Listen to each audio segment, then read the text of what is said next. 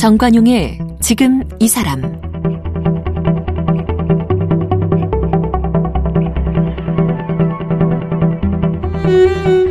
여러분 안녕하십니까 정관용입니다. 코로나 때문에 공연계 참 힘들죠. 이 와중에 문 닫은 극장 또 해체된 극단들도 여럿 있습니다. 자 그런데요 어, 외환 위기, 금융 위기, 게다가 이번 코로나까지 꿋꿋하게 온갖 위기를 견디면서 30년을 지켜온 소극장이 있습니다. 바로 대학로의 소극장 학전이에요. 1991년 봄 문을 연 이후로 통기타 가수들한테 라이브 무대를 제공했고 그래서 인디밴드 공연 문화의 밑거름이 됐고요. 그리고 국내 최초의 락 뮤지컬 지하철 1호선을 선보였고 내노라 하는 배우들을 키웠습니다. 오늘 이 극단 학전의 일기 멤버인 배우 장현성 씨 만나보겠습니다. 배우 장현성 씨는 서울예술전문대학 연극과를 졸업했습니다. 1994년 입단 창단 기념작이었던 뮤지컬 지하철 1호선으로 데뷔했습니다. 2001년 영화 나비에서 택시 운전사 역으로 영화계에 입문했습니다. 2004년 KBS 드라마 부모님 전상서를 통해 대중에게 이름을 알렸습니다. 드라마 며느리 전성시대, 뉴하트, 아내의 자격, 결혼의 여신, 미래, 사인, 닥터스, 사랑의 온도, 쓰리데이즈, 앨리스, 라이브. 영화 우리들의 행복한 시간, 커튼콜, 강철비, 세시봉, 킬미 나우 등에 출연했으며 KBS 해피선데이 슈퍼맨이 돌아왔다에 출연하여 두 아들의 든든하고 다정한 아빠의 모습을 보여주었습니다. 장현선 씨 어서 오십시오. 네, 안녕하세요. 장현성입니다. 반갑습니다. 네. 학전이 30년 됐네요. 사실, 사실 저도 얘기 듣고 깜짝 놀랐습니다. 그렇죠. 어. 이게 30년이라는 시간이 저희 그 어렸을 때 이 선생님들께서 야 뭐 무슨 6.25 때 말씀하시고 막 이런 것처럼 막 계산을 해보면 한참 전인데 저한테는 바로 그러니까요. 얼마 전인 것 같이 그렇게 느껴져서요. 예, 예. 굉장히 놀랐습니다. 네. 네. 그 데뷔한 건 이제 94년입니다만. 네. 그죠? 그 전 3년 전에 극장이 문을 열었고. 그렇죠. 극장 문 여는 소식을 들었었죠, 그때. 예, 왜냐하면 저는 이제 그 그때는 이제 연극을 공부하는 학생이었고 그렇죠. 이제 음. 군대 제대해서 음, 공부를 하고 있었고 예. 제 이제 그 선배들이 이 극장의 기술 스태프로 많이 참여를 했었죠. 아. 예, 그래서 이제 그 새로운 극장이 생긴다고 하니까 구경하러 가고 음. 또 거기서 세, 그 콘서트 하는 것들 이제 보러 가고 무엇보다 이제 김민기 대표님이 그렇죠. 이제 개관을 하신다는 게 굉장히 이슈가 됐었죠. 네. 그 소극장이라고 불려집니다만은 요즘은 작은 소극장도 많아서 사실 좀 중극장 정도라고 불러도 되는 거 아니에요? 뭐 그렇기는 한데요. 근데 사실은 이제 저희 지금은 뭐 뮤지컬들도 굉장히 다양한 장르들이 생겼습니다만 그때만 해도 공연을 나누는 기준이 그냥 뭐 소극장, 대극장 이렇게 나눠져 예, 있었죠. 예. 30년 학전 한마디로 뭐라고 말씀하실 수 있겠어요? 글쎄요, 이거는 어, 그 제 생각뿐만이 아니라요. 그때 이제 저희 처음 창단해서 연습을 시작할 때 김민기 선생님께서 그때 그런 말씀을 많이 하셨어요. 뭐라고요? 여러분들은 앞으로 우리 대중문화계에 못자리 역할을 어. 할 사람이다.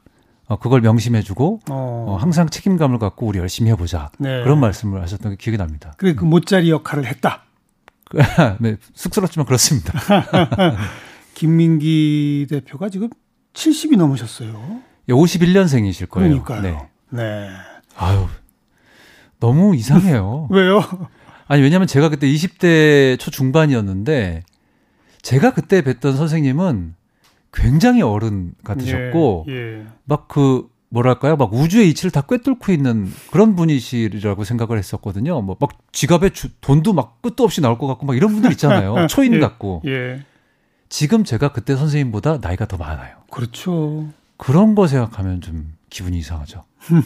네. 방금 학전은 우리 문학의 뭐다 그랬더니 이제 김민기 선생님의 말을 빌어서 네. 대중문학의 못자리라고 규정했어요. 네. 그런데 똑같은 질문을 김민기 대표는 네. 우리 문학의 뭐다?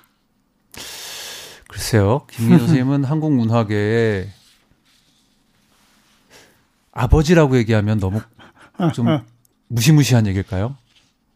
한국 문학의 소나무 같은 음. 분일 것 같아요. 네. 네. 제가 어 선생님을 가까이서 뵙다 보니까 음 이분이 원래는 그림을 그리셨어요. 미대 출신이죠. 예. 그리고 유명해지시기는 음악으로 유명해지셨어요. 그렇죠. 그래서 이 그림 쪽이나 특히 이제 음악 쪽의 후배 분들이 많이 찾아오시는데 저희 이제 배우들은 또 연극을 하면서 만난 사람들이 그러니까요. 많으시고 항상 그 모든 분들이 굉장히 존경하면서도 예. 항상 이렇게 형처럼 음. 어 굉장히 그 넉넉한 아버지처럼 와서 뭐 의논하고 상담하고 또 이제 뭐 술 사달라고 치덕거리기도 하고 항상 그 자리에 계시는 소나무 같은 분이신 것 같아요. 말씀하신 것처럼 미술 전공했고 음악 작곡의 노래에 네. 연극 연출까지 네. 뮤지컬까지 그렇죠. 참 어쩜 그렇게 재주가 많으실까요?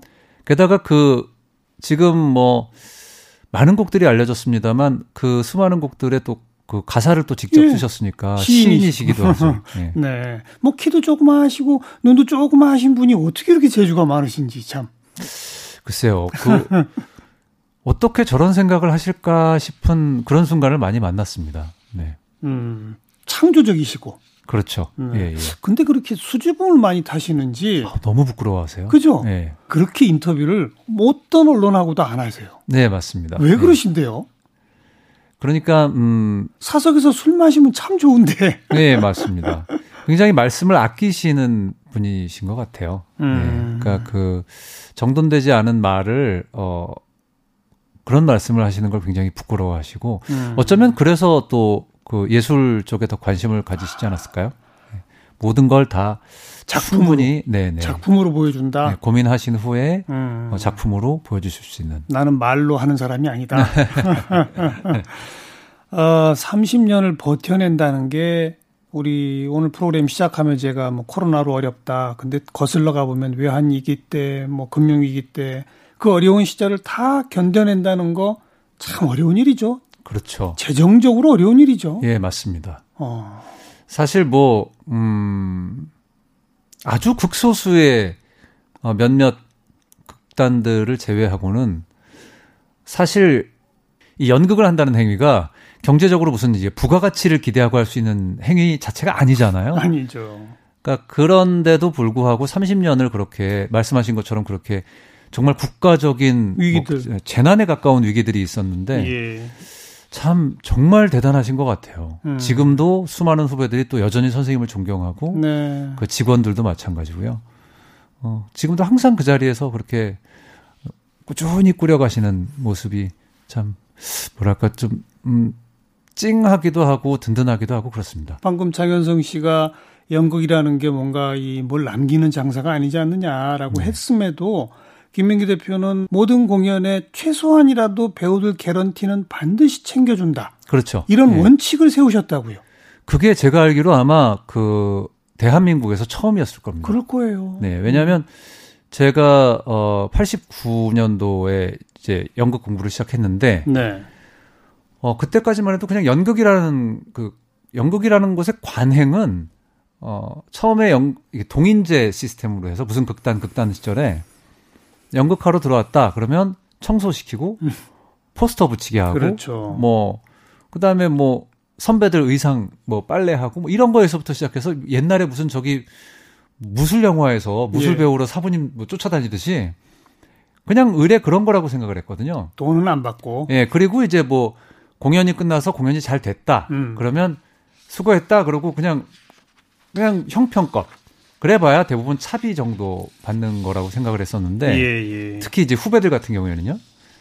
근데 당시에 저희가 이제 처음 창단을 했을 때 계약서를 어. 모든 배우들이 계약서를 쓴다는 것만 해도 굉장한 사건이었어요. 맞아요. 그래서 어 유료 관객 입장 수익의 몇 퍼센트씩 우리는 나눈다. 허허. 그리고 혹여라도 관객이 우리 기대만큼 안 들 수도 있으니 미니멈 개런티는 얼마를 지급하겠다.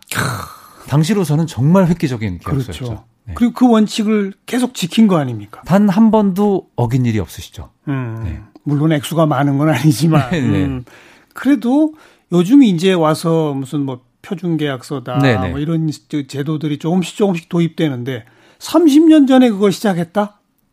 정말 대단한 사건이었어요. 그래서 다른 배우들 그때 이제 뭐뭐 뭐 목화도 있었고 한양 레파토리도 있었고 뭐 여러 극단들이 뭐 연호 무대도 있었고 있었지만 굉장히 부러워했죠. 그렇죠. 저희 학전팀들을. 음, 네. 장현성 씨도 그 최소한 개런티 보장 때문에 들어가신 거예요?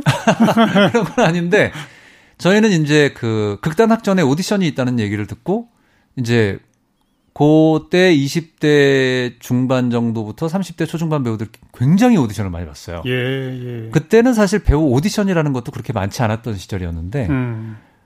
그 오디션에 사실 굉장히 경쟁률도 제법 셌거든요. 네. 된 것만 해도 너무 감사했는데 그 다음에 연습을 하러 갔더니 계약서를 계약서를 모르, 모르고 이제 오디션에 갔는데 예, 예, 예. 어. 너무나 놀라운 사건이었죠. 음. 네.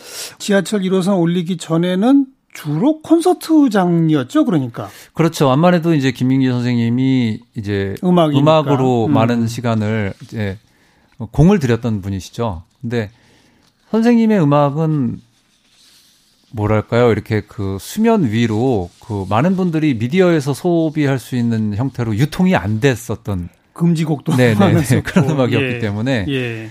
근데 제가 알기로 그때 선생님을 따르는 후배들이 굉장히 많았었죠. 그래서 선생님이 김민기 대표님께서 이제 너네 노래하고 싶은 후배들이 있으면 음. 내가 공간을 만들어 볼 테니까 여기 와서 노래해라. 그렇죠, 그렇죠. 그렇게 아마 시작을 한 걸로 제가 알고 있습니다. 91년 3월 개관 공연이 이 김덕순의 사물놀이였고요. 네네. 그다음에 노차사, 들국화, 김광석, 강산의 여행 스케치, 윤도현, 시인과 촌장, 김목경, 박학기, 장필순, 한영애, 한동준, 하덕규, 안치환. 아, 예, 숨이 찹니다. 숨이 차. 예, 95%다 제가 아는 분들입니다. 아, 그러니까요. 네.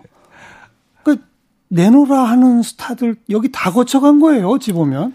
그렇죠. 그리고 이제 그분들의 공통점은 그 라이브 공연에서 관객들과 직접 음, 같이 그 시간을 나누는 걸 굉장히 즐겨 하셨던 분들이죠. 그러니까요. 예. 그리고 이, 이게 이제 인디 밴드의 공연 문화로 널리 퍼져가면서 네. 홍대 문화니 뭐니 이런 것들이 다 여기서부터 이렇게 시작된 거 아니에요? 어느 정도는 그 진원지 역할을 했을 것 같아요. 네. 그래서 못자리란 말 쓰는 거죠. 그렇죠, 그렇죠. 예, 예. 게다가 TV 프로그램도 진출했어요. 노영심의 작은 음악회. 그렇죠. 그 노영심 씨가 공교롭게도 바로 제가 또 지난주인가요? 길에서 우연히 또 노영심 씨를 어. 만났습니다. 예. 안 그래도 그 얘기를 했었는데 그때가 너무 그립다고 말씀을 하시더라고요. 그때 처음 작은 극장에서 그 노영심의 작은 음악회 했던 그 시절이 아 너무 너무 아기자기하고 그 행복한 시간이었죠, 진짜. 네. 음, 그렇게 아기자기하고 작게 시작한 게 다 대중문화의 스타들이 돼서 네. 그 스타 된 다음에 그 학전에 좀 이렇게 기부금도 좀 내고 그랬나요? 글쎄 뭐 공식적으로 저희가 왜냐면 선생님이 또 그런 걸 되게 싫어하세요. 아. 예. 그래서 저희가 하는 거는 이제 틈틈이 찾아가서 공연도 같이 또 네, 네, 참여도 네, 네. 하고 그렇습니다. 그런 네. 거죠. 네. 음. 그 초창기 콘서트는 많이 구경 가셨어요? 어, 그럼요.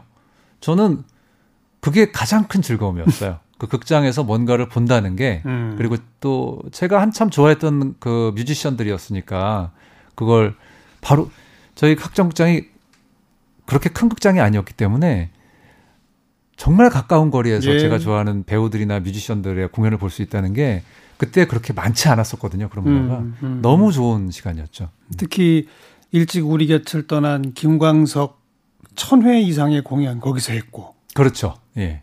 그 김광석 선배님은 정말 시작부터 마지막까지 저희 학전에서 네, 많은 시간을 같이 하셨죠. 지금도 살아 있어요. 그 기일 맞으면은 김광석 노래 따라 부르기 대회가 매년 학전에서 네네. 열리지 않습니까? 그리고 극장 바로 앞에 네. 그 형님의 그 흉상, 네, 흉상이 있습니다. 그렇죠. 네. 음.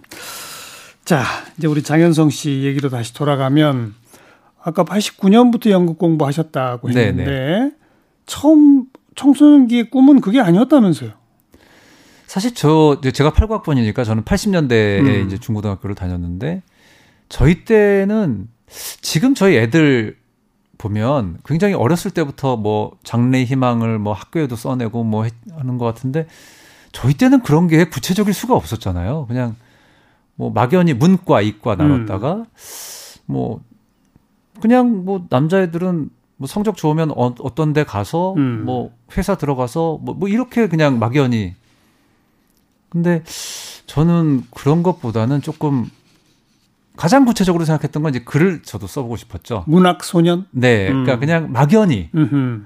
근데 고 사춘기 때 할 수 있는 가장 낭만적인 생각이었던 것 같아요. 그냥 이렇게 시인이 되고 싶다. 음. 어, 글을 써서 어 뭔가 이렇게 세상을 바꿀 수 있고 사람들의 마음을 움직일 수 있는 어떤 서사 시인이 되어서 야. 세상을 한번 바꿔보리라. 뭐 이런 이제 그 되도 않는 꿈을 꾸다가 예. 그게 이제 현실적으로 너무 어려운 일이라는 걸 이제 알게 되고 예. 그러고 나서 이제 제가 연극을 보는 거는 굉장히 좋아했었는데 고등학교 때부터도 어. 그러니까 우연한 기회에 연극과 시험을 보게 돼서 연극 연출을 사실을 공부를 했습니다. 처음에. 우연한 기회에 시험 본다는 게 뭐예요? 자기가 응시를 해야 되는 거니까? 그게 이제 그 왜그 미스 코리아 옛날에 보면 항상 그런 스토리가 많은데 친구가 권유해서 따라갔다가 친구 따라 같이 갔다가 친구는 떨어지고 제가 붙는 거예요. 예, 예. 제가 정확히 그거였어요. 그래요? 네. 그래서 저는 처음에는 문예창작과를 시험을 보면 어떨까 해서 갔다가 어. 갔는데 그 학교 운동장에서 막 이제 입시철이니까 굉장히 춥잖아요. 예, 예. 막 땀을 뻘뻘 흘리고 막 뭐 발성 연습을 하고 탈춤을 추고 막 뛰어다니는데 정말 몸에서 김이 펄펄 나는 거예요. 그 추운데. 연기과 사람들이구나. 그래서 저 사람들 뭐 하는 사람이냐 그랬더니 연극을 어. 공부하는 사람들이라는 거예요. 그래서 그게 그렇게 멋있어 보이더라고요. 예, 예. 그래서 그 자리에서 그냥 어, 나는 저기 가야 되겠다. 그 몸으로 시를 쓰는 사람들인 것 같은 느낌 있잖아요. 음, 음. 그래봐야 그 학생들도 뭐 21살, 22살 이랬을 텐데 저한테는 너무 어른 같고 엄청난 예술가들 같고 예. 막 그런 게 있었어요. 예. 그렇게 시작을 했습니다. 근데 연기보다는 연출에 관심이 많았다고요? 왜냐면 그때는 제가 연기를 할 거라고는 꿈에도 생각을 못 했기 때문에. 왜요? 수줍어서? 그렇기도 하거니와 연기로 제가 시험을 봐서 붙을 가능성이 없다고 생각을 한 거죠. 아. 그러니까 왜냐하면 그럼 또 실기 시험도 봐야 되고 뭐 그러니까 예, 배점이라는 게 또 있기 때문에. 음. 근데 물어보니까 연출 지망을 하면 어, 조금 그 필기 시험의 비중이 조금 아. 더 높고 이 합격 가능성이 조금 더 높을 수 있다. 음. 그래서 이제 처음에 그렇게 시험을 봤죠. 네. 그리고 이제 재학 중에도 연, 연기는 안 했어요, 그럼? 저희 이제 그 학교 그 교과목 중에 그 필수 과목에 이제 연기 과정이 있으니까 음. 뭐 그런 것 때문에 그 과목 이수를 해야 되니까 하기는 했는데 사실은 배우가 되겠다고 했던 것보다는 어, 연출을 공부하려면 연기를 알아놔야 되겠다. 어. 이런 마음이 더 컸고요. 네. 사실은 이제 그러고 학교를 졸업할 무렵에 그 돌아가신 박광정 선배님이라고 그 형님이 이제 저한테 야 현성아 너 이만저만한 저 극단 지금 학전이라는 극단 창단을 하는데 음. 내가 거기서 조연출을 할 건데 공개 오디션을 하니까 뭐 어떻게 될지 모르겠지만 한번 봐라. 너 연기해도 괜찮을 것 같아. 어. 그래서 이제 학전 오디션을 보게 된 거죠. 네. 네. 오디션 경쟁이 치열했다고 아까 하셨잖아요. 예, 예. 뭐 했어요? 오디션 어떤 연기 이런 거 했어요? 기억나세요? 생각도 안 나고요. 아하. 하나 딱 생각나는 건 뭐냐면 저는 이제 연출 지망이었으니까 음. 사실 몸을 그렇게 배우들처럼 굉장히 유연하게 뭐 춤을 잘 추고 뭐, 뭐 이런 게 아니었어요.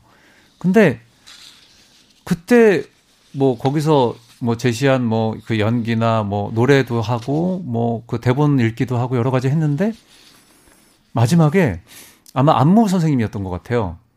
저희가 그, 이, 그 학전이라는 극단 들어가면 제일 먼저 해야 되는 게 지하철 1호선이라는 뮤지컬이었기 때문에 그렇죠, 그렇죠. 안무 선생님이 있었단 말이에요. 어.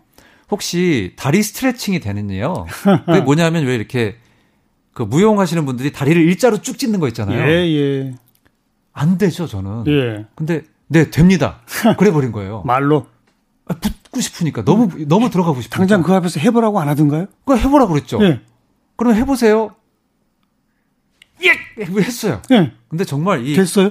허벅지에서 갑자기 뻑 하는 소리가 나더니 근데 아니 순간적으로 제 느낌에 이게 된 거예요. 어떻게. 근데 진짜 뻑 하는 소리가 나더니 그때는 몰랐는데 그 오디션 다 끝나고 계단을 올라와서 극장 밖에 딱 나오니까 걸을 수가 없는 지경에 뼈가 빠질 지경이 집에 가 보니까 이 허벅지가 새카맣게 멍이 들었어요. 와. 그러니까 뭔가 이렇게 초인적인 그러네요. 에너지가 그때 생겼나 봐요. 어. 그래서 여기 뭔가 한번 크게 무리가 갔는데 그래서 한 예. 일주일 동안 고생했죠. 어. 그러니까 안 되는 몸을 억지로 만들어서 그렇죠. 사람의 능력이 그렇게 무한하더군요. 음. 네. 그 동기나 뭐 그런 사람들 중에 유명 스타들 어마어마하게 많잖아요. 그때 저희 이제 그 극단으로 같이 일기로 들어갔던 친구가 이제 그 황정민 씨가 그때 같이 음. 들어갔고요. 그리고 이제 원래 저희가 95년부터 공연을 했는데 94년에 극단 체제가 되기 전에 먼저 공연했던 게 이제 설경구 형님, 음. 설경구 씨가 계시고 그리고 그 좀 뒤에 좀 뒤에 이제 들어오신 분이 김윤석 씨, 조승우 씨, 네. 뭐 이런 분들이 이제 뭐 아무래도 많이들 이제 그죠. 예, 기억해 주시는 분들. 그 밖에도 뭐 배성우 씨도 계시고 음. 저 배혜선 씨도 계시고 이정은 씨도 그때 같이 네. 공연했었고. 근데 방금 앞에 얘기한 분들 그러니까 황정민, 설경구, 김윤석, 조승우. 네네. 그 앞에 이제 장현성 씨까지 네. 독수리 오형제라고 불렸잖아요. 아니 그게 이제 뭐 그뭐 그, 뭐 다른 분들도 굉장히 훌륭한 분이 많이 계신데 그렇게가 이제 그 초기에 네. 네, 같이 이제 활동을 하고 많은 그러니까요. 분들이 이제 그렇게 기억을 해주시는 것 같아요. 근데 어디 보니까 설경구 씨는 오디션 본 것도 아니고 포스터 붙이고 있는데 김민기 대표가 너 배우 할래 그랬다면서요? 그게 이제 극단이 만들어지기 전에 예. 그 지하철 1호선을 처음에 이제 셋업을 했던 시기였어요. 음. 그래서 그때 이제 설경구 씨하고 그 재즈 가수 나윤선 씨, 네, 네. 예, 그리고 지금 그 가수 윤도현 씨 부인인 이미옥 씨, 그리고 지금 영화 감독하고 계시는 방은진 씨, 음. 예, 그런 분들이 이제 처음으로 공연을 이제 set up 그그 그 공연을 만드신 네. 분들인 거죠. 아 근데 오디션 거친 게 아니라 포스터 붙이고 있는데 캐스팅 됐다는 건 무슨 얘기예요? 그때는 이제 극단 시스템이 아니었으니까 어. 그냥 일단 그 왜냐하면 그때는 콘서트 위주로 돌아가고 음, 음. 있었으니까 배우를 어떻게 캐스팅을 해야 될지는 모르는 상황에서 어. 급하게 이제 그 뭐그 뭐 그 기획팀이나 여기저기서 가까운데 배우가 누가 있냐. 어허. 근데 봐서 어 좀 믿음이 가는 것 같다 했던 분들을 이제 수소문을 해서 이제 어, 어. 공연을 만드신 거고 그걸 한번 해보신 다음에 아 이거는 아예 극단 체제를 만들어야 되겠다. 음. 그래서 그 이듬해에 이제 극단을 만드신 거죠. 그래서 네. 오디션을 한 겁니다. 네.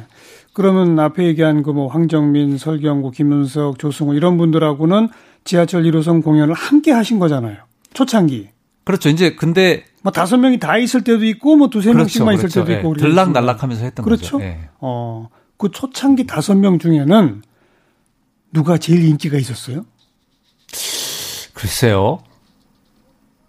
그때 그때 달랐던 것 같아요. 왜냐하면 13명인가? 총 아마 제가 오래돼서 기억이 정확하진 않은데 아마 13명, 11명에서 13명 정도로 배우가 구성이 될 거예요. 예. 근데 배우 한 명이 9명에서 11명까지 배역을 해요. 1인, 1인 다역이죠. 맞아요. 그러니까 실제로 관객들이 내가 좋아하는 저 배우가 이 배우인지 저 배우인지를 잘 모르는 상황에서 공연이 끝나요. 예, 예. 그러니까 어느 배우 특정 개인이라기보다는 그 작품 전체를 사랑하고 계시는 분들이 굉장히 많으셨죠. 음. 음. 아니 그냥 장현성 본인이 제일 그때 인기 있었다 하시면 안 돼요? 어디서 그, 런 말씀 하신 것 같던데. 아니 뭐 뭐 그럴 수도 있겠지만 그 뭐 이제 와서 부질없이 그런 얘기 하면 뭐 하겠습니까? 그 후에 뭐 영화도 하고 뭐 이러면서도 그 다섯 명은 끈끈하게 서로 서로 이렇게 밀어주고 도와주고 받쳐주고 뭐 이런 일들이 많았었죠. 네, 암만 해도 이제 저희는 그, 그 이후에도 뭐 천회, 이천회 뭐 이라거나 아니면 예. 그 연말이라거나 뭐 이렇게 어떤 중요한 행사에 이렇게 친정집 나들이 하듯이 그렇게 좀 들락거리는 게 있어서 음. 그러다 보니까 이제 자연스럽게 또 뭐 얼굴 보게 되고 뭐 그렇게 되는 거죠. 아니 그리고 이제 서로 영화에서도 땡겨주고 밀어주고 뭐. 아니 그런 건 없습니다. 그래요? 예, 예. 아니 영화 쉬리 이런 데는 일부러 우정 출연을 나가시고 그랬던 거 아니에요? 아 그런 건 아니고요. 그때는 제가 어 학전에서 공연을 하고 있었는데 제 친구가 그때 조감독이었어요. 음. 그 쉬리에. 그래서 갑자기 연락이 와서 야 현성아 너 공연 언제 쉬니? 월요일 날 쉰다 그랬더니 그 영화의 프롤로그 에필로그를 자기가 시나리오를 조금 손을 본 게 있는데 네. 그거를 니네가 와서 좀 했으면 네가 와서 좀 했으면 좋겠다. 근데 너, 너 공연하는 쉬는 날 맞춰줄게. 그래서 이제 어, 알았다. 근데 한 명을 더 데리고 와라. 그래서 이제 그때 같이 공연하던 황정민 씨를 제가 그 그냥 같이 가자 이래 예, 데리고 간 예, 거지. 예. 뭐 제가 더 유명해서 뭐 그게 아니고요. 이를테면 아, 르바이트를간 거죠. 음. 네, 네. 근데 그 알바 그때서 챙긴 돈이 꽤 됐었죠. 어마어마했죠. 그때 왜냐하면 한 사람당 50만 원을 받았어요. 그때 50만 원이면요. 그죠. 한 달을 술을 샀어요. 한 달을. 그냥 막 저희가 뭡니까 그 물 쓰듯이 썼습니다 돈을. 야 다 나와, 다 나와. 야 친구 데리고 와. 막술 사주고 그랬죠. 네. 근데도 그렇게 돈이 나왔어요 그때는. 음. 음. 자, 우리 학전 초창기 시절 그리고 지하철 1호선 하려고 이리저리 사람들 모으던 시절 여기까지 얘기했는데 벌써 오늘 시간이 다 갔거든요. 그래서 아, 네. 내일 마저 우리 본격적으로 지하철 1호선 얘기 나누기로 하고요. 네. 지하철 1호선에 삽입된 지하철을 타세요. 오늘은 이 노래 좀 같이 들으면서 인사하도록 합니다.